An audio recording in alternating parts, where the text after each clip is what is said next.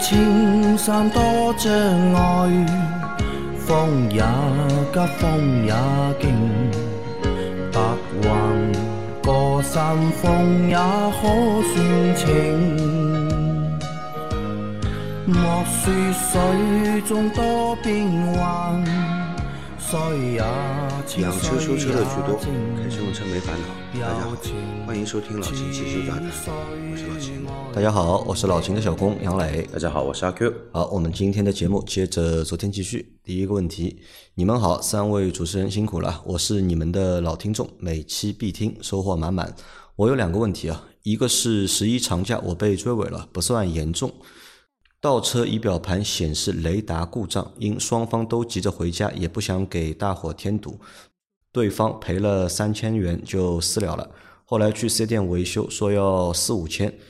现在我还能够报保险吗？该如何报保险呢？另一个问题是杨师傅的 M 八，我觉得挺好的，好像记得秦大师不太喜欢，能具体谈一谈吗？啊，两个问题，一个问题是他在长假期间被追尾，但是当时是私了了，对吧？是雷达的后雷达的故障，但去四 S 店呢要四五千，那他想现在进保还来得及吗？来不及了。按照正规的路子来说，要进保的话呢，你就是事故当时，你首先你要报警，嗯第二也要报保险。嗯那么你当时不报也可以，当时你报警是肯定要报的。嗯那么有警察会过来现场处理，会给你这个相关的手续。嗯啊，那么保险报案呢，是一般是规定四十八小时之内一定要报案的。啊啊，如果你已经超过四十八小时了，那那你就放弃报案了，对吧？而且你被追尾的话呢，对方全责，对方全责，要对方报案的。对的，啊，他如果没报案的话呢，呃，我不知道你们当时私了的时候是怎么聊的。嗯，一般来说，当时私了，对方已经给了你钱，你已经接受了，那么说明呢，这个事情你们双方都已经认可了。认可了嘛？嗯那么你现在维修费用不够的呢，你再去找他，打官司都没用。嗯，对不。要说进保了，啊，打官司都没用，因为你们双方已经认可了嘛，对吧？而且如果你现在要进保的话，要么就是你再找一台车进对方的保险，让他再碰你一下，啊？进对这个变骗骗保了，我们节目里面不能这样说的啊，杨磊啊，以后你不要在节目节目里面说这种话啊，这个是骗保啊，这个听友自己想怎么操作，我们管不了，但是我们不主张，好吧？这个违法的事情我们还是不要去做。那么不行的话呢，怎么办呢？4S 店要四五千嘛，找一个靠谱的修理厂嘛，能修就修，不要换了嘛。找个修理厂，不一定要在 4S 店嘛。修理厂如果三千块钱能给你解决这个问题的，你去找修理厂修就可以了，对吧？好，那这是第一个问题啊。那第二个问题是啊，他觉得我的那台 G M 八挺好的，但好像老秦不太喜欢，对吧？老秦能够具体谈谈不喜欢的原因吗？我没有不喜欢，我什么时候不喜欢了？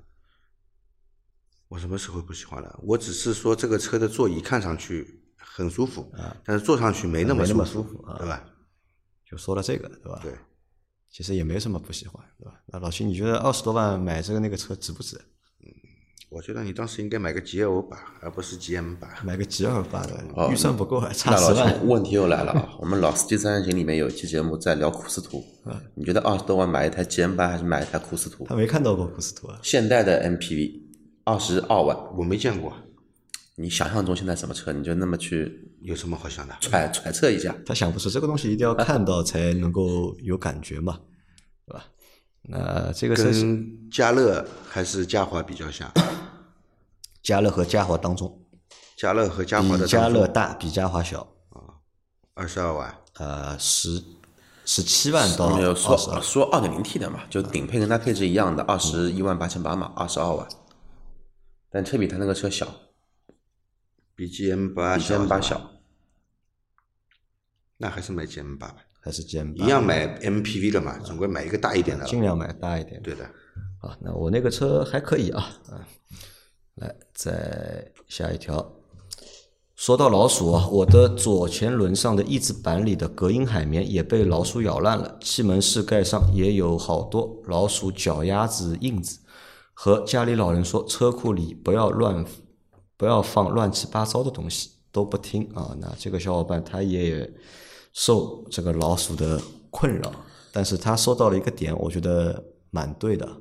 车库跟车里面都不要放一些吃的东西。啊，这个小伙伴啊，他条件蛮好的，他有有独立车位的，他这个独立车位是封闭式的，应该。独立车库嘛，啊独立车库那应该是个别墅，嗯，对吧？他有独立车库啊，所以就是里面东西啊，的确是，如果你乱七八糟东西放的多，特别是吃的东西放的多的话，是招老鼠。啊，老鼠也来了，蟑螂也来了，对吧？关键老鼠要啃这个海绵干嘛呢？再吃点粗粮帮肠道蠕消化一下。老鼠它是啮齿类动物，啊，它不咬不舒服呀。它不是说一定要去吃海绵，它是要去咬东西，要去磨这个牙齿，因为它的牙齿是不断生长的。你把老鼠关在那里，没有用硬的东西给它咬，它的牙齿会越长越长，到最后呢，它会没办法进食，会活活饿死那我养过仓鼠所以 仓鼠也是的呀，仓鼠要铁笼子啊，对啊，一直在咬铁笼子嘛，啮齿类动物的牙牙齿它是一直在生长的，它一定要把它磨掉的，不磨掉的话，它口腔没办法闭合，没办法进食的。嗯好，再下一个啊，听到这期换轮毂啊，我发现三缸的福克斯有个十六寸的轮毂很漂亮，不知道能不能装到我的一点六的福克斯上。关于换轮毂，对吧？都是十六寸的，但是他现在看到是现一代的福克斯，他想装到他一点六的那个福克斯上面去。如果孔距一样，孔径一样，对吧？ET 值也是一样的，那你就换呗，这个没问题的。就你前面说到了孔距、孔径，对吧？这个都能够理解。还后面还有一个什么还有一个 ET 值，？ET 值是什么意思？轮毂的宽度，啊，轮毂的宽度，对啊，只要尺寸都一样尺寸都一样，换就换呗。就可以了。对，然后他后面不是还说那个他在那个，因为那时候后来又问了一下价格靠谱不靠谱啊？因为他这个是应该是闲鱼上的一个拆车件吧，我觉得是，他四股轮毂卖一千六，嗯，老小老秦觉得靠谱不靠谱？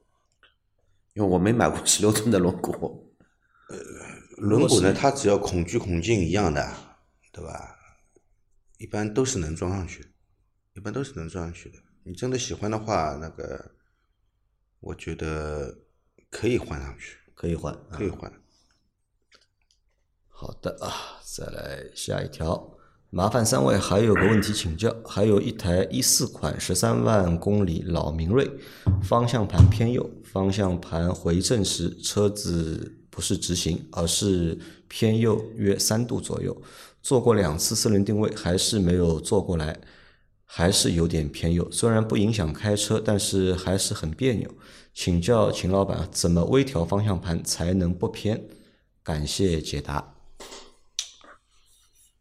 呃，方向盘总是有点斜，是吧？对，往右偏三度。往右偏三度的话，几种可能啊。嗯，一种就是方向盘四轮定位没做好，四轮定位做的时候你方向盘没摆正，你那么你轮子坐正了，你方向盘就是斜的。嗯，如果你方向盘正了，轮子就不正了，就要跑偏了。嗯，对吧？还有一种可能呢，就是老明锐是吧？一四款是吧？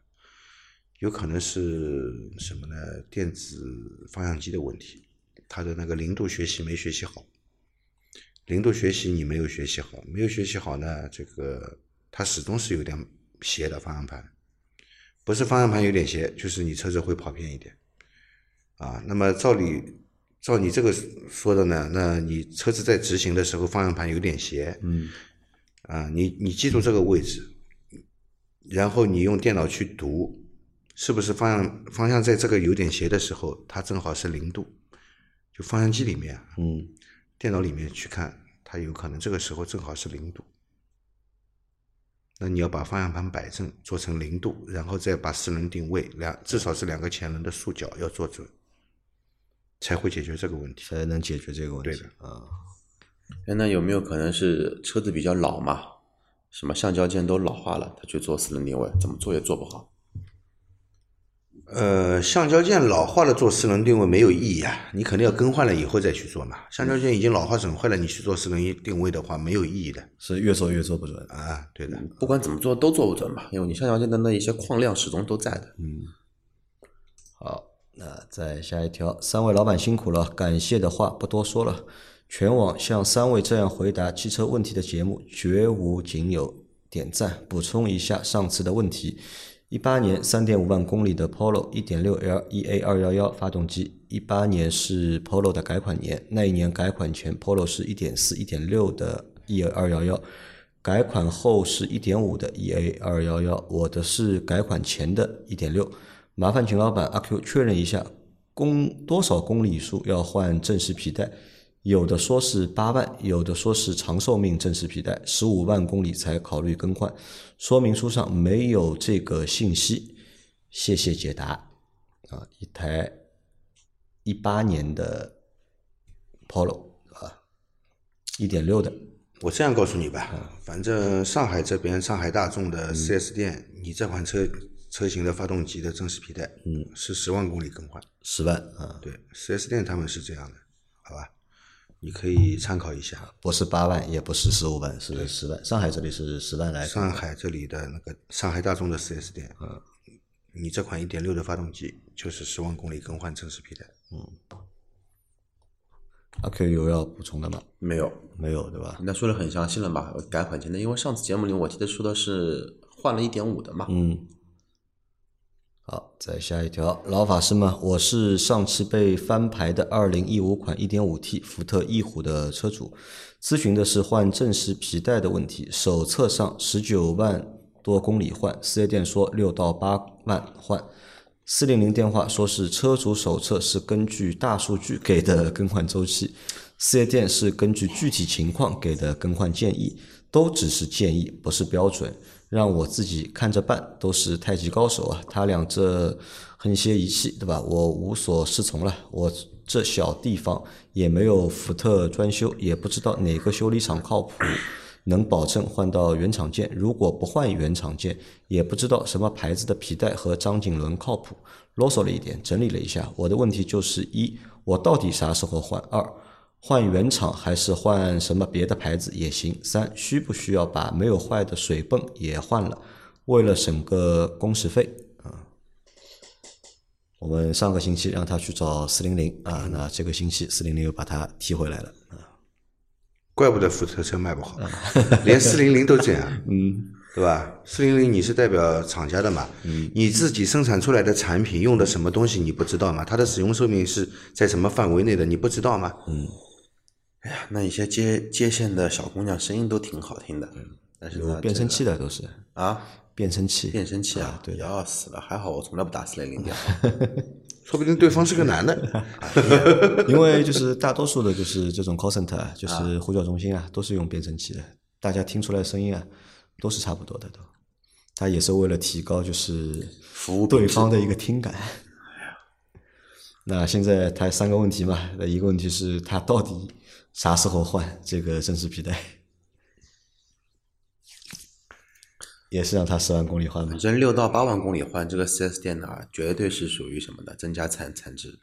你手册上既然写了十九万十九万公里嘛，对吧？那么我觉得你可以延长一点，也不要到什么六万八万这么早就去换。嗯，你至少等个十十万公里以后再考虑这个事情，打个对折，对吧？如果我跟你说，这个使用手册上面写的这些东西啊，它是要负法律责任的，你知道吧？如果没到十九万公里，是因为这个正时皮带断掉了，造成你发动机损坏，你可以跟厂家打官司的，因为用户手册是对我用户的一个指导，嗯，对不对？有哪些东西在什么时间里面是需要更换、需要保养的？用户手册上写的。这个是给用户的指导，因为这个产品是你的，这个用户手册等于是你车辆这个产品说明书嘛。我按照你的说明书去使用，应该是不会有问题的。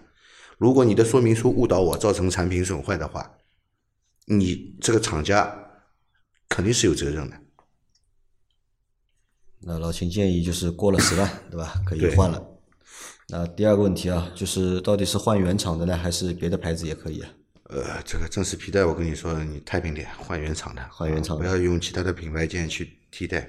嗯，那换的话要把张紧轮啊什么用其他品牌件替代可以。嗯，比方说这个原厂的皮带，就是盖茨生产的，你买盖茨的，那你买盖茨的皮带，嗯，没问题的，一家人家生产的，嗯。对吧？只是没有打 logo 嘛。啊那张景伦什么都要换的，肯定要换的。张景伦、从动轮就是我们的舵轮啊，如果一些不知名的品牌的皮带呢，我就劝你不要换了，不要换对吧啊，然后但是他说水泵要不要换？水泵十万公里，如果说你开个十一万、十一万到十二万公里要换水泵，这个就有点这个过度保养了。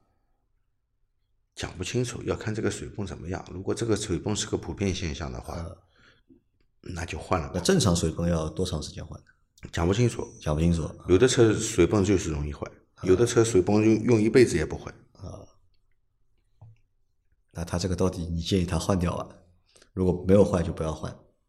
这个我没办法给建议，没看到对吧？没办法给你建议。你去那个翼虎的车主论坛上面看一下，就是一点五 T 的翼虎换水泵是不是一个普遍现象？如果说你都找找不到这种帖子的，那就不要换了，就那就没必要换了。如果说你能对吧，搜索一打开，哇，满满屏的都是说这个水水泵可能说有问问题，导致车子开锅了，那就建议把它给换掉。好的啊。那再下一条，各位老板好，我的雷凌六年只跑了四万公里，变速箱油需要换吗？CVT 重力换还是循环机换好？六年四万公里啊，应该是要换了。雷凌是吧？啊雷凌重力换油就可以了。我们给的建议是两年四万公里，对，更换变速箱油。那你现在已经是六年四万公里了，嗯，所以你肯定是要去换变速箱油了。对的，那重力换，重力换油，重力换就可以了。好，再下一条，一五款的五二五换变速箱油，使用重力换油，需要拆油底壳换滤芯吗？五二五要拆油底壳，要换滤芯，都要因为滤芯在油底壳里面，是整个油底壳一起换掉。一起换掉它是。一个塑料的，塑料塑料的吧，对的，塑料的油底壳，里面带一个滤芯。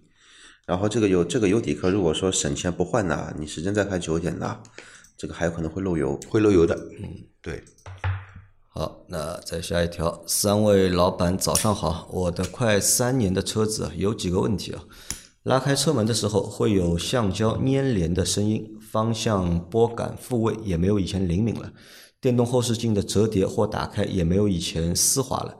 请问这样的问题可以自己解决吗？另外说一个无关的事，前几天在一家桶装水配送站门口，一条狗对着一桶桶一堆桶装水，不是空桶撒尿，主人就牵着绳静静的看着它尿完，也不制止。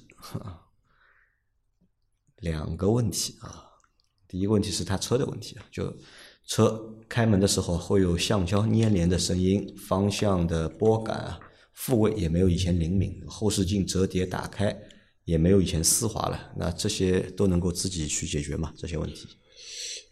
方向灯的拨杆，嗯对吧？没有以前的灵敏了，是吧？没有以前的灵敏了嘛，正常的呀。嗯，这个开关用了时间长了以后，它又老化了吧？嗯，反正只要没坏你就用吧。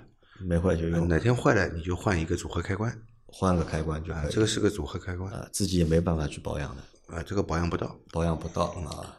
那后视镜呢？后视镜打开，对吧？折叠一样啊没有以前丝滑了。啊，那个后视镜折叠的里面，你可以喷一点那个松修剂嘛，松修剂帮帮助它润滑一下，帮助它润滑一下，好吧？如果有液体黄油的这种东西的呢，装好管子对着它内部喷一点，帮助它润滑一下啊，这会个好一些哎，会好一点，会有帮助的，好吧？但是它拉开车门橡胶粘连的声音，大概上那就是橡胶条出现老化现象了嘛，对我就想到这个可能硅喷剂保养一下，百分之八十日日系车，嗯，日系车的橡橡胶，我之前那辆捷德开了两年半吧，到了第一年，第一年的大概到夏天的时时候，车子不是停露天嘛，暴晒，晒完之后开天窗、开车门，特别是那一些很少开的门，像后门，我靠，这个一开啊，这个感觉是皮被撕下来这种感感觉一样的，粘住了，粘住了。硅喷剂。用硅喷剂对会有很好的效果。哎，这个狗尿这个桶装水的桶，主人看着它，这个我们也没办法。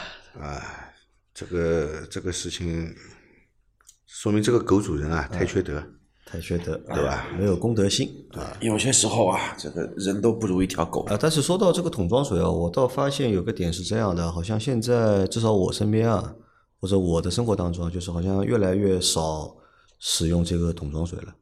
以前好像还蛮流行的，对吧？办公室也好，然后家里也好，都有桶装水很，多人家家里都装那个净水器嘛，都用净水器了，对吧？这个习惯就是好像慢慢的在发生变化。好，最后一条，三位老老师好，之前的提问补充一下，起亚 KX 三 CVT 一点五自吸，城际高速限速八十，也就是最高开到八十，一年开两万公里，城市基本不堵时，时速四十至五十，开一千公里，时速一百以上高速大概三千公里。我开车比较温柔，和转速都是在两千转以内。在黑黑龙江用车，四 S 店告诉我，我这车只能用零 W 二零的机油，不论多好的全合成机油，最好七千公里内换。我的问题是我这种驾驶情况，最好用哪个标号的机油？用好的全合成机油也得七千公里一换吗？啊，关于一个机油选择的问题。其实这个 4S 店还是挺有自知之明的，自己的机油几斤几两，自己掂量了一下，还是蛮了解的。啊，但这个是有个前提啊，是指四 S 店里面的机油，对吧？是在七千公里里面要换。这个我们之前也说过嘛，如果你在四 S 店换机油的话，就是用多长时间需要更换，这个还是要听四 S 店的，他和你说多长时间就多长时间，对吧？不要去拖这个时间。那它这个发动机啊，包括它这个就是使用的情况，其实它的真的只能用零二零的机油吗？你说它在黑龙黑龙江，你用零开头的，我觉得问题不大，没毛病啊，应该是用的话零开头的啊是低温包括马上就要冬天了嘛，用零开头的应该的我觉得用零 W 三零应该也没问题。啊，但是不是说你这个发动机只能用零二零的机油？是可能他们里面只有零二零的020全合成机油，他们机油还没有出来。其实你也能用就是零三零的机油是可以用的对，特别是在夏季，我建议你用这个年度级别黑龙江现在高一个级别的，应该下雪了，反正现在应该也冷了，已经对吧？冷下下肯定是冷了肯定也已经冷了啊。然后其实它的路况就是典型的一个城市工况比较多一些嗯嘛，那一年高速两万公里也就跑个四千来公里，啊，用的也还是城区用车。啊。好吧，反正如果你现在是在四 S 店换机油的话，那还是按照就是四 S 店的这个要求来做，这个是不会有错的。对的。好，那我们今天的这期节目就先到这里。大家有任何关于养车、用车、修车的问题，可以留言在我们节目最新一期的下方，我们会在下周的节目里面一一给大家解答。我们明天再见，拜拜。拜拜。拜拜。